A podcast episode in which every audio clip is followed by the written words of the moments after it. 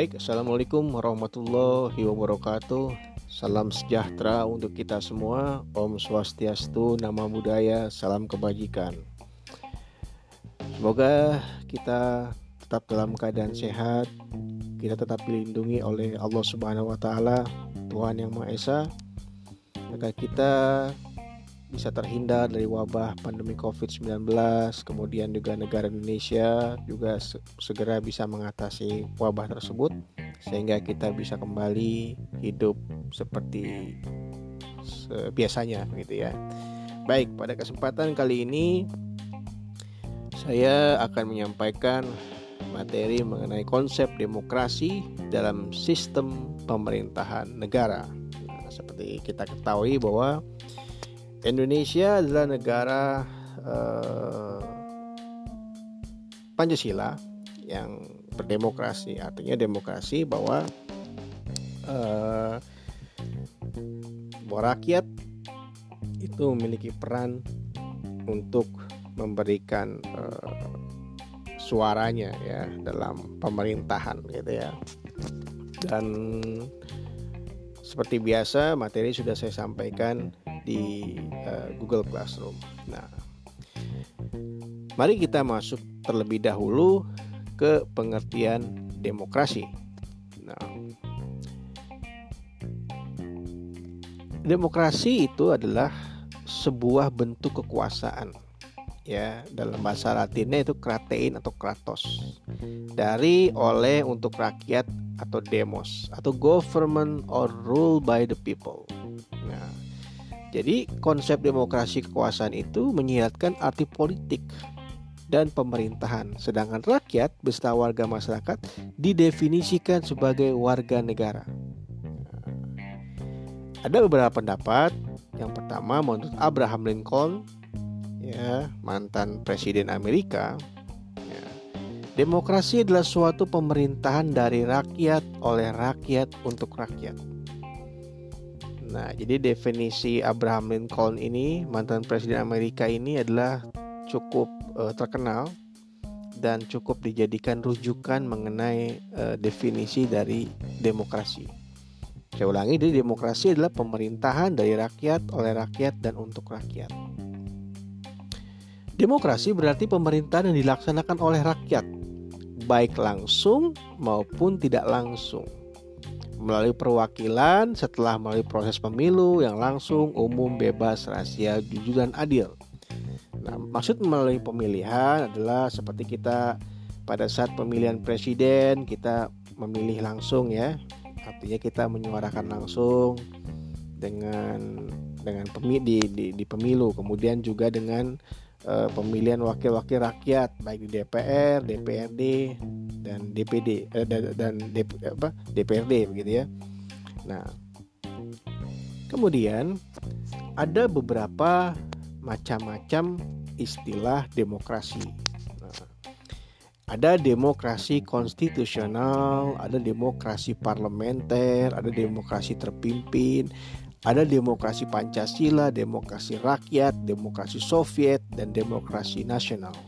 Itu demokrasi Soviet kita sudah tidak uh, apa mempelajari lagi karena negara Uni Soviet sudah sudah tidak ada begitu ya. Nah, kemudian ada dua kelompok aliran yang paling penting. Yang pertama, kelompok aliran yang menamakan dirinya demokrasi, tetapi pada hakikatnya mendasarkan dirinya atas komunisme. Kemudian, kedua aliran demokrasi yang berasal dari Eropa tersebut setelah Perang Dunia Kedua juga didukung oleh negara-negara baru di Asia, India, Pakistan, Filipina, dan Indonesia mencita-citakan demokrasi konstitusional. Sedangkan negara RRC dan Korea Utara itu mendasarkan diri atas asas-asas komunisme. Nah, jadi negara RRC dan Korea Utara itu masih berasaskan negara komunisme. Namun uh, negara Indonesia itu adalah berdasarkan demokrasi gitu ya. Jadi masih ada negara-negara yang mm, mengadopsi atau masih berpahaman komunis walaupun saat ini negara-negara Eurasia dan Korea Utara itu komunisme itu tidak komunisme seperti dulu tapi lebih komunisme yang lebih ke kapitalis gitu ya jadi lebih lebih lebih modern nah apa tujuan dan fungsi demokrasi? Tujuannya adalah untuk menetapkan bangsa Indonesia dalam mengatur dan sikap demokrasi yang seharusnya. Nah, fungsinya itu untuk menjamin keikutsertaan rakyat dalam kehidupan bernegara. Kemudian menjamin tetap tegaknya Indonesia sesuai dengan cita-cita proklamasi 17 Agustus 1945. Nah, Fungsi dari demokrasi itu menjamin tetap tegaknya NKRI yang menggunakan sistem konstitusional, menjamin tetap tegaknya hukum yang bersumber pada Pancasila dan menjamin adanya hubungan yang selaras, rasi dan seimbang antar lembaga negara. Nah, nah kemudian pelaksanaan demokrasi itu dibedakan menjadi dua, ada demokrasi langsung dan demokrasi tidak langsung. Nah, demokrasi langsung yaitu demokrasi di mana rakyat secara langsung menggunakan haknya dalam menetapkan kebijakan publik. Nah, kemudian apabila demokrasi tidak langsung yaitu rakyat menggunakan hak-haknya melalui orang-orang yang dipercaya. Kira-kira di Indonesia ini demokrasi langsung apa demokrasi tidak langsung? Silakan Anda cari jawabannya. nah, beberapa kriteria yang dianggap menjadi soko guru demokrasi menurut Alamudi. Yang pertama, adanya kedaulatan rakyat, pemerintahan berdasarkan persetujuan dari yang diperintah, kekuasaan mayoritas, pengakuan hak-hak minoritas, hak jaminan hak asasi manusia, pemilihan yang bebas dan jujur, persamaan di depan hukum, atau equality before the law, proses hukum yang wajar, pembatasan pemerintah secara konstitusional, pluralisme sosial, ekonomi dan politik, nilai-nilai toleransi, kerjasama dan mufakat. Itu adalah beberapa uh, beberapa kriteria yang dianggap sebagai soko guru oh, demokrasi menurut Alamudi. Nah, menurut Budiarjo, mengidentifikasi sejumlah syarat-syarat dasar untuk terselenggaranya pemerintahan yang demokratis, yaitu pelindungan konstitusional, badan kehakiman yang bebas dan tidak memihak, pemilihan umum yang bebas, kebebasan untuk menyatakan pendapat, kebebasan untuk berserikat dan ber, atau berorganisasi dan beroposisi serta pendidikan kewarganegaraan. Nah, jadi ternyata pendidikan kewarganegaraan itu masuk dalam syarat terselenggaranya pemerintahan yang demokratis. Nah, jadi sangat luar biasa sekali ya bahwa ternyata pendidikan kewarganegaraan ini adalah termasuk dalam kriteria bahwa e, untuk menyelenggarakan pemerintahan demokratis. Nah, Menurut Sanusi, dalam mengidentifikasi 10 pilar demokrasi Indonesia yang dikenal dengan The Ten Pillars of Indonesian Constitutional Democracy itu berdasarkan filsafat Pancasila dan Undang-Undang 1945 adalah sebagai berikut. Demokrasi berdasarkan ketuhanan yang Maha Esa. Demokrasi berdasarkan hak asasi manusia, demokrasi berdasarkan kedaulatan rakyat, demokrasi berdasarkan kecerdasan rakyat, Demokrasi berdasarkan pemisahan kekuasaan negara. Demokrasi berdasarkan otonomi daerah. Demokrasi berdasarkan supremasi hukum atau rule of law. Demokrasi berdasarkan peradilan yang bebas. Demokrasi berdasarkan kesejahteraan rakyat dan demokrasi berdasarkan keadilan sosial. Ada tiga faktor yang mempengaruhi penegakan demokrasi konstitusional di suatu negara menurut Bah Bah Muller. Nah, yang pertama adalah faktor ekonomi, yaitu tingkat pertumbuhan ekonomi menunjukkan faktor yang sangat penting dalam pelaksanaan demokrasi di suatu negara. Nah, namun bukan berarti negara-negara miskin tidak dapat menerapkan demokrasi dan negara-negara kaya selalu demokratis. Artinya, kesejahteraan masyarakatlah pada yang umumnya menjadi faktor utama untuk menentukan suatu negara demokratis atau tidak.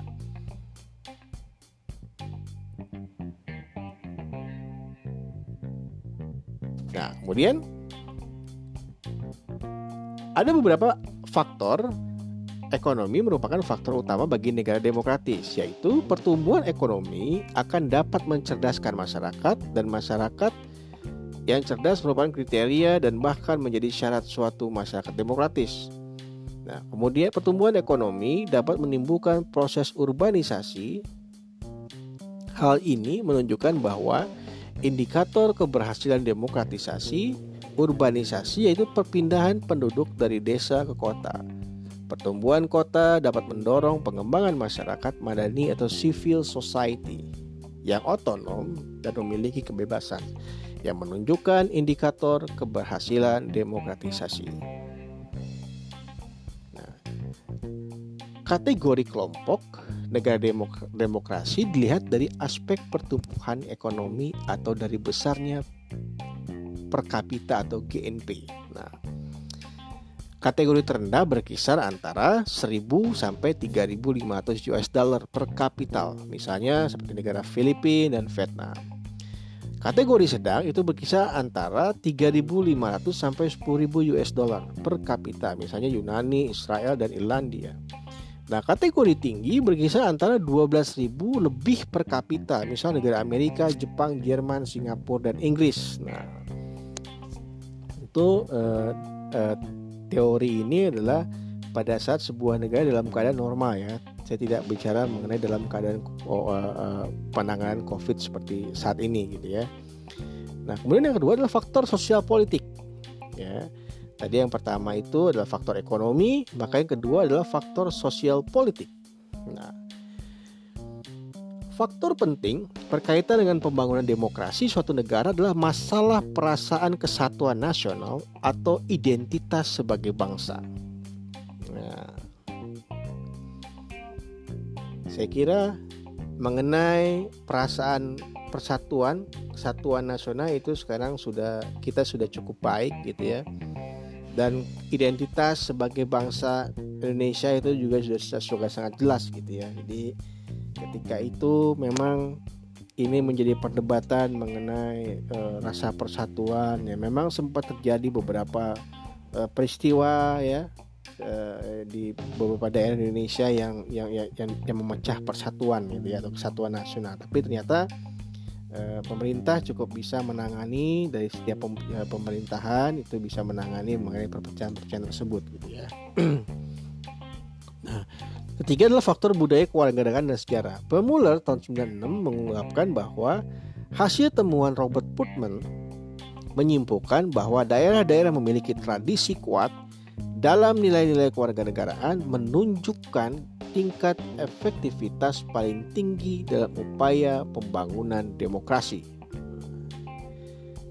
Jadi sangat ini sekali ya. Jadi bahwa nilai-nilai kewarganegaraan itu bisa menunjukkan tingkat efektivitas yang paling tinggi dalam pembangunan demokrasi. Jadi jangan pernah menyepelekan mengenai nilai-nilai kewarganegaraan karena itu bisa menjadi uh, uh, rujukan untuk meningkat uh, untuk untuk melihat bagaimana efektivitas paling dalam pembangunan demokrasi di negara tersebut gitu ya.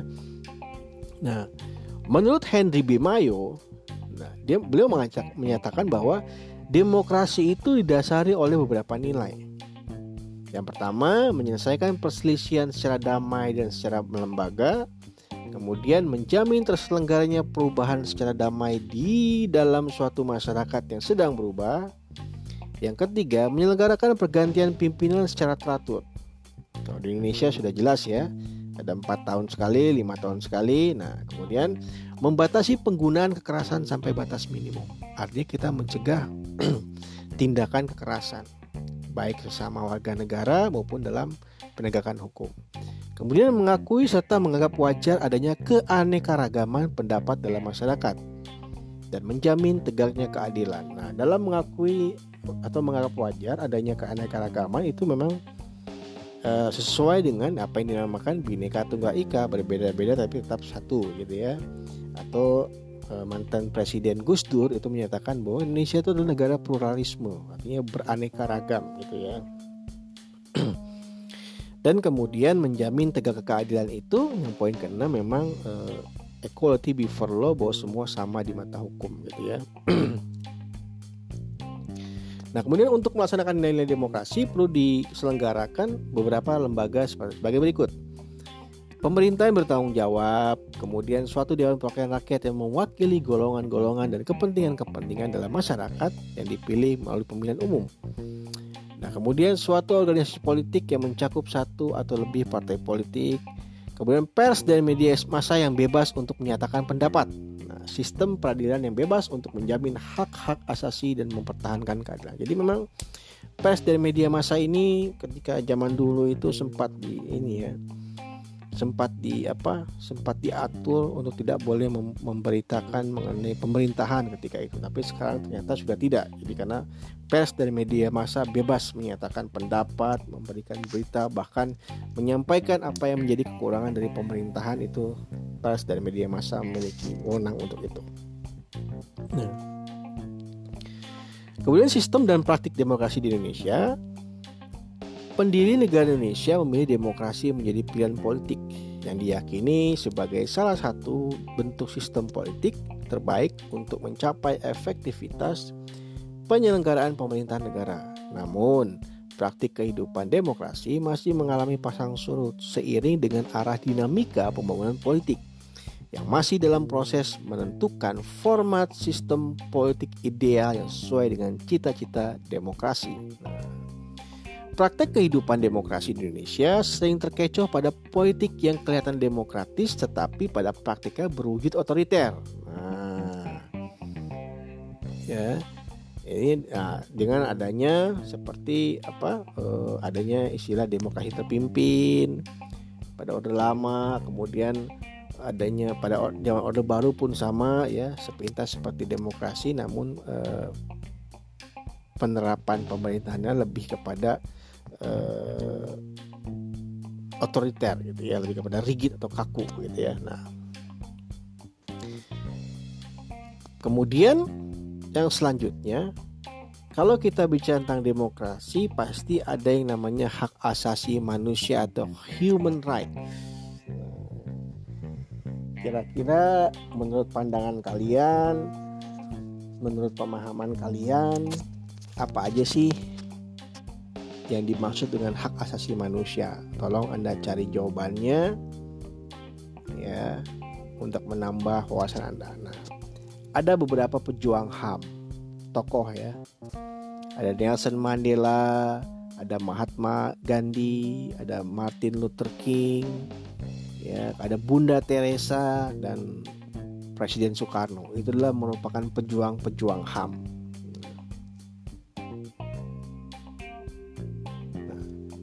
Apa pengertian dan hakikat HAM?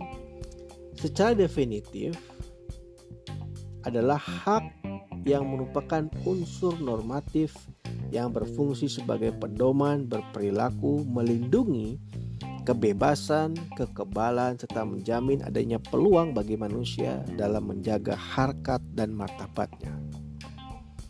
Unsur-unsur hak itu ada pemilik hak, ada ruang lingkup penerapan hak, ada pihak yang bersedia dalam penerapan hak. Dengan demikian, hak itu merupakan unsur normatif yang melekat pada diri setiap manusia yang dalam penerapannya berada pada ruang lingkup hak persamaan dan hak kebebasan yang terkait dengan interaksinya antara individu atau dengan instansi. Pengertian HAM tadi saya sudah sampaikan mengenai hak. Sekarang pengertian HAM. HAM adalah hak yang melekat pada diri manusia yang bersifat kodrat dan fundamental. Sebagai suatu anugerah Tuhan yang harus dihormati, dijaga, dan dilindungi oleh setiap individu, masyarakat, dan negara. HAM adalah hak yang melekat pada tiap manusia yang tampaknya manusia mustahil dapat hidup sebagai manusia. Itu kata Jen Matterson. HAM atau hak asasi manusia adalah hak-hak yang diberikan langsung oleh Tuhan sebagai hak kodrati. Itu kata John Locke. Nah, jadi intinya hak asasi manusia itu adalah sifat mendasar atau fundamental, tidak dapat dicabut oleh siapa pun dan melekat dalam diri manusia.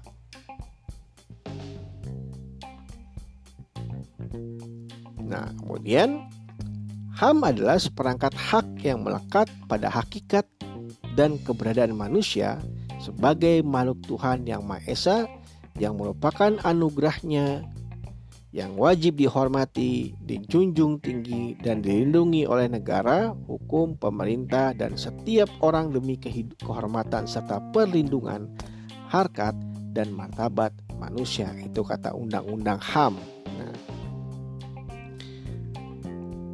Lebih jelas lagi pengertian HAM menurut para ahli. Tadi sudah dua yang saya sampaikan, sekarang saya tambah lagi. Saya ulangi dari Jack Donnelly. Menurut Jack Donnelly, definisi HAM adalah hak yang dimiliki manusia semata-mata karena ia manusia. Umat manusia memilikinya bukan karena diberikan kepadanya oleh masyarakat atau berdasarkan hukum positif, melainkan semata-mata berdasarkan martabatnya sebagai manusia. Menurut John Locke, jadi saya sampaikan ini adalah penjelasan yang lebih jelas lagi. Pengertian HAM adalah hak-hak yang langsung diberikan Tuhan kepada manusia sebagai hak yang kodrati. Oleh karena itu, tidak ada kekuatan apa pun di dunia yang bisa mencabutnya. Hak asasi manusia ini sifatnya mendasar atau fundamental bagi kehidupan manusia dan pada hakikatnya sangat suci. Wah, jadi kata John Locke itu hak asasi manusia itu sangat suci sekali. Kemudian menurut Miriam Budiarjo, pengertian HAM adalah hak yang dimiliki setiap orang sejak lahir ke dunia. Hak itu sifatnya universal sebab dimiliki tanpa adanya perbedaan kelamin, ras, budaya, suku, dan agama. Nah, ciri-ciri hak asasi manusia itu yang pertama, HAM tidak diberikan kepada seseorang, melainkan merupakan hak semua orang, baik itu hak sipil, hak politik, hak ekonomi, hak sosial, dan hak budaya. Hak asasi manusia tidak dapat dicabut, dihilangkan, atau diserahkan. Hak asasi manusia bersifat hakiki, yaitu hak yang sudah ada sejak manusia lahir ke dunia. Hak asasi manusia sifatnya universal sehingga berlaku bagi semua manusia tanpa memandang status, suku, gender, dan perbedaan lainnya. Ada macam-macam hak asasi manusia. Yang pertama, ada hak asasi pribadi atau personal rights dan yang kedua ada hak asasi politik atau political rights. Nah, mengenai pemahaman dan pengertiannya Anda bisa lihat di PowerPoint yang sudah saya sampaikan. Yang ketiga, ada hak asasi hukum atau legal equality rights. Keempat, ada hak asasi ekonomi atau property rights. Kelima, ada hak asasi peradilan atau prosedur, procedural rights. Keenam, ada hak asasi sosial budaya atau social culture rights. Nah, kesimpulannya, bahwa hak asasi manusia tidak perlu diberikan, dibeli, atau diwarisi, karena hak asasi manusia adalah bagian dari manusia secara otomatis. Hak asasi manusia berlaku untuk semua orang tanpa memandang jenis kelamin, ras, agama, etnis, pandangan politik, atau asal-usul sosial dan bangsa. Hak asasi manusia tidak bisa dilanggar tidak seorang pun mempunyai hak untuk membatasi atau melanggar hak orang lain. Orang tetap mempunyai hak meski negara membuat hukum yang tidak melindungi atau melanggar HAM. Nah, jadi perkembangan pemikiran mengenai HAM atau hak asasi manusia itu dengan adanya hukum alam atau natural law. Kemudian adanya makna carta. Tahun 1215 yaitu penghilangan hak absolutisme raja yang menginspirasi lahirnya Bill of Rights di Inggris tahun 1689. bahwa manusia sama di muka hukum atau equality before the law. Jadi ketika dulu raja-raja itu kekuasaannya sangat absolut seperti raja Prancis ya, eh, raja raja Prancis ya. Itu raja Louis sangat absolut sekali, sangat otoriter ya, sehingga dia berbuat memimpin dengan yang sangat merugikan rakyatnya. Maka akhirnya uh, adanya Bill of Rights di Inggris itu sebagai mm, cikal bakal bahwa hak asasi manusia itu ada dan harus diberlakukan gitu ya. Nah, kemudian lahirlah teori kontrak sosial dari J.J. Rousseau. Kemudian trias politika dari Montesquieu dan teori hukum kodrati dari John Locke.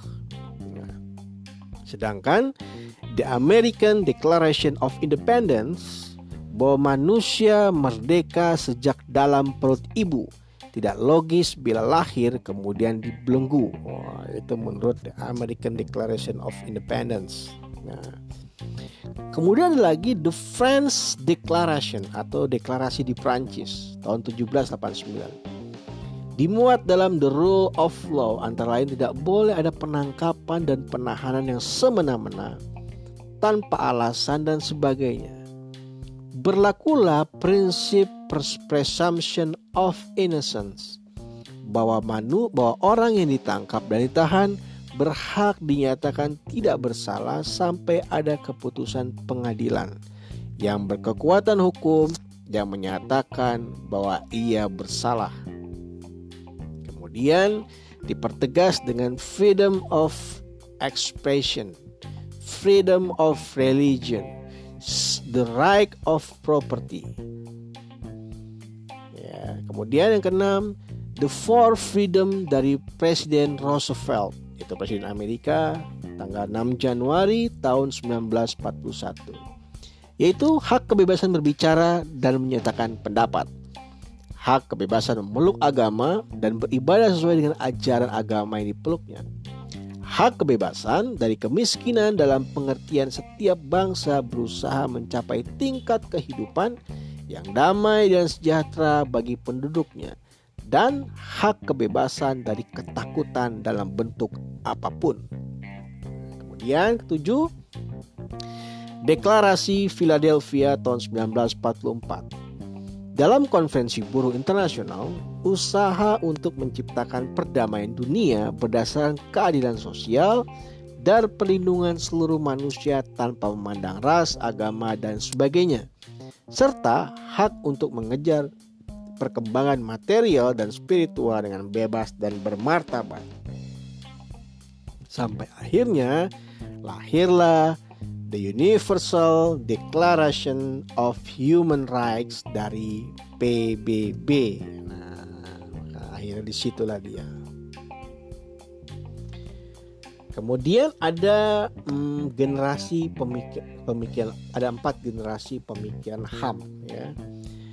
Yang pertama, pengertian HAM hanya berpusat pada bidang hukum dan politik akibat dari dampak perang dunia, totalitarianisme, kolonialisme dan sebagainya. HAM tidak hanya problem hak yuridis, melainkan hak sosial, ekonomi, politik, dan budaya. Keadilan dan pemenuhan hak asasi manusia haruslah dimulai sejak dimulainya pembangunan, bukan setelah pembangunan selesai. Kemudian yang keempat, dipelopori oleh negara-negara di kawasan Asia yang mengkritik peranan negara yang dominan dalam tiap proses pembangunan dan menimbulkan dampak negatif terabaikannya kesejahteraan sosial. Bagaimana perkembangan HAM di Indonesia? Nah, itu yang pertama sebelum kemerdekaan tahun 1908 sampai 1945. Kemudian lahirnya Budi Utomo adanya keserak, kes, apa, kesadaran berserikat dan mengeluarkan pendapat. Kemudian pasca kemerdekaan itu tahun 1945 sampai sekarang. Nah, periode 1945 sampai 1950 hak untuk merdeka, hak berserikat, hak menyampaikan pendapat. Kemudian periode 1950 sampai 1959 periode demokrasi parlementer. Lahirnya banyak partai dengan ragam ideologi, kebebasan pers, adanya pemilu, adanya parlemen, dan kekuasaan yang memberi ruang kebebasan. Nah, kemudian dari periode 1959 sampai 1966, demokrasi terpimpin di mana banyak terjadi sikap restriktif, pembatasan yang ketat oleh kekuasaan terhadap hak sipil dan hak politik Kemudian periode 1966 sampai 1998 ya, itu masanya Orde Baru sampai akhirnya sekarang kita masuk di eh, zaman reformasi sejak 1998 sampai dengan sekarang. Ya, bentuk-bentuk HAM saya ulangi hak sipil, hak politik, hak ekonomi dan hak sosial, sosial budaya. Dalam deklarasi universal tentang HAM Hak asasi terdiri dari hak personal, hak jaminan kebutuhan pribadi, yang kedua adalah hak legal, hak jaminan perlindungan hukum, yang ketiga adalah hak sipil dan dipolitik, yaitu hak subs subsistensi, yaitu hak jaminan adanya sumber daya dan menunjang kehidupan, dan yang kelima adalah hak ekonomi, sosial, dan budaya.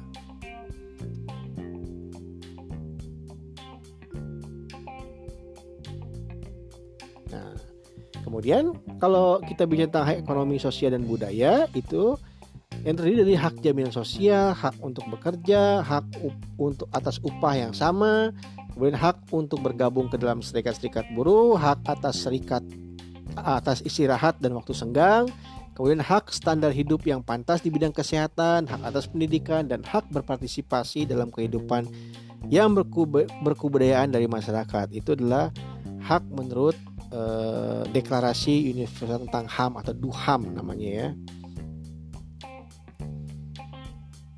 Nah, nilai-nilai HAM dalam partikular dan universal yaitu teori realitas atau realistik teori. Faktanya adanya ego ternyata ada sikap egoisme dalam manusia. Kemudian yang kedua, teori relativitas kultural bahwa nilai moral dan budaya bersifat partikular.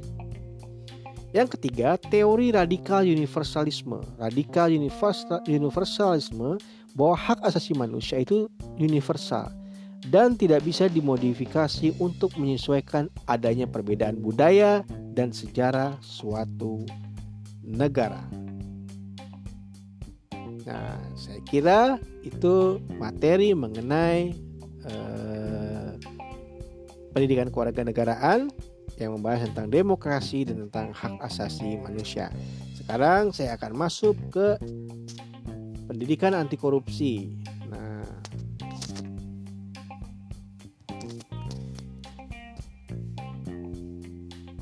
Oke. Dalam konsep pemberantasan korupsi, Nah, mengapa korupsi itu timbul dan berkembang demikian masif di sebuah negara dan tidak di negara lain? Karena korupsi itu diibaratkan sebagai penyakit kanker ganas yang sifatnya kronis juga akut. Perekonomian negara digerogoti secara perlahan namun pasti. Nah, korupsi di Indonesia menempel pada semua aspek dan semua sektor di, di berbagai bidang kehidupan masyarakat. Untuk dipahami bahwa di mana pun dan sampai pada tingkat tertentu korupsi akan selalu ada dalam suatu negara atau dalam masyarakat.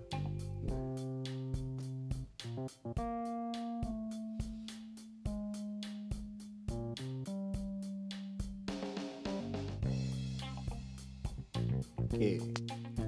Ada upaya penanggulangan kejahatan korupsi. Yang pertama melalui jalur penal. Jalur penal itu kebijakan penerapan hukum pidana, criminal law, kemudian sifat represif yaitu penumpasan, penindasan dan pemberantasan. Apabila kejahatan sudah terjadi. Kemudian perlu dipahami bahwa upaya tindakan represif juga dapat dilihat sebagai upaya tindakan preventif dalam arti luas itu kata Nawawi Arif tahun 2008 mengenai penanggulangan melalui jalur penal. Nah, kalau jalur non penal itu kebijakan pencegahan tanpa hukum pidana atau prevention without punishment. Kemudian kebijakan untuk mempengaruhi pandangan masyarakat mengenai kejahatan dan pemidanaan lewat mass media atau influencing views of society on crime and punishment or mass media atau media lain seperti penyuluhan pendidikan dan lain-lain. Seperti yang kita lakukan ini adalah termasuk dalam pendidikan. Kemudian sifat preventif atau pencegahan. Dari upaya pena dan non, dan, dan non pena itu, sasaran dari upaya non pena adalah menangani faktor-faktor kondusif penyebab terjadinya korupsi yang berpusat pada masalah-masalah atau kondisi-kondisi politik, ekonomi, maupun sosial yang secara langsung atau tidak langsung dapat menimbulkan atau menumbuh suburkan kejahatan korupsi. Upaya pena dilakukan dengan memanggil atau menggunakan hukum pidana, yaitu dengan menghukum atau memberi pidana atau pender pen atau penderitaan atau nestapa bagi pelaku korupsi. Wah, misalnya si pelaku korupsi dimiskinkan, wah, seluruh asetnya diambil gitu ya, atau seperti di Cina ya yang langsung dihukum mati. Nah, itu adalah merupakan dalam angka untuk memberikan efek jerah. Nah, Upaya non pena seharusnya menjadi kunci atau memiliki posisi penting atau posisi strategis dari keseluruhan upaya penanggulangan korupsi karena sifatnya preventif atau mencegah sebelum terjadi ya. Jadi istilah kerennya tuh mencegah lebih baik daripada mengobati. Nah, ada beberapa eh, keterbatasan sarana penal yaitu mengandung kelemahan atau sisi negatif karena fungsi vena seharusnya hanya digunakan secara subsidiar. Nah, jadi kemudian secara dogmatis sanksi pidana merupakan jenis sanksi yang paling tajam dalam bidang hukum sehingga harus digunakan sebagai ultimum remedium atau obat yang paling terakhir apabila cara lain atau bidang hukum lain sudah tidak dapat digunakan lagi. Jadi kalau dalam hukum pidana itu uh, efek penjara dan lain sebagainya itu merupakan ultimum remedium atau obat yang paling terakhir atau cara yang udah nggak ada lagi maka cara paling terakhir adalah dengan menggunakan hukum. Nah gitu ya. Apabila sudah tidak ada lagi cara untuk uh, yang dapat dilakukan untuk mencegah korupsi gitu ya. Nah kemudian secara fungsional atau pragmatis, operasionalisasinya dan aplikasinya menuntut biaya yang sangat tinggi gitu ya. Bagaimana seorang terpidana korupsi ketika dia berada di luar negeri untuk dijemput datang ke Indonesia biaya sewa pesawat aja hampir miliaran gitu ya. Nah, itu hanya untuk biaya pesawatnya aja. Jadi untuk menjemput si terpidana korupsi tersebut. Nah, kemudian sanksi pidana mengandung sifat kontradiktif paradoksal, artinya mengandung efek sampingan yang negatif. Lihat realitanya, kondisi overload lembaga pemasyarakatan. Nah, jadi ternyata lembaga pemasyarakatan juga menjadi masalah begitu ya, apalagi penjara khusus koruptor di suka kaya sana atau suka miskin sebenarnya ya memang jadi permasalahan juga begitu ya. Nah, hukum pidana dan pembinaan bukanlah obat yang manjur atau panacea atau bukan segala-galanya untuk menanggulangi kejahatan. Nah, kemudian penggunaan hukum pidana dalam menanggulangi kejahatan hanya merupakan kureiren am simptom. Ya, jadi hanya menyembuhkan gejala. Hanya merupakan pengobatan simptom otomatik bukan kausatif. Karena sebab-sebab kejahatan demikian kompleks dan berada di luar jangkauan hukum pidana. Hukum pidana hanya merupakan bagian kecil atau subsistem dari sarana kontrol sosial yang tidak mungkin mengatasi kejahatan sebagai masalah kemanusiaan dan kemasyarakatan yang sangat kompleks. Nah, kemudian Sistem pemidanaan bersifat fragmenter dan individual atau personal, artinya tidak bersifat struktural atau fungsional. Efektivitas pidana atau hukuman bergantung pada banyaknya faktor dan masih sering diperdebatkan oleh para ahli. Hukum pidana dan pemidanaan bukanlah obat manjur atau panasea atau bukan segala-galanya untuk menanggulangi kejahatan. Hukum pidana itu bukan panasea, kata Rubin. Karena hukum pidana dan pemidanaan tidak mempunyai pengaruh terhadap masalah kejahatan Schultz mengatakan naik turunnya angka kejahatan tidak berhubungan dengan perubahan di dalam hukum atau putusan pengadilan, tetapi berhubungan dengan bekerjanya atau berfungsinya perubahan kultural dalam kehidupan masyarakat. Kata Carl O. O. Christiansen, pengaruh pidana terhadap masyarakat luas dan sulit diukur. Kata S. R. Brody, ada lima dari sembilan penelitian menyatakan bahwa lamanya waktu yang dijalani oleh seseorang di dalam penjara tidak berpengaruh pada adanya re reconviction atau penghukuman kembali. Nah, kemudian masih dari materi yang sama, hukum pidana bukan panacea. Menurut Wolf Middendorf, tidak ada hubungan logis antara kejahatan dengan lamanya pidana tidak dapat mengetahui hubungan sesungguhnya antara sebab dan akibat orang melakukan kejahatan dan mungkin mengulangi lagi tanpa hubungan dengan ada tidaknya undang-undang atau pidana yang dijatuhkan. Sarana kontrol sosial lainnya seperti kekuasaan orang tua, kebiasaan-kebiasaan atau agama mungkin dapat mencegah perbuatan yang sama efektif dengan ketakutan orang pada pidana.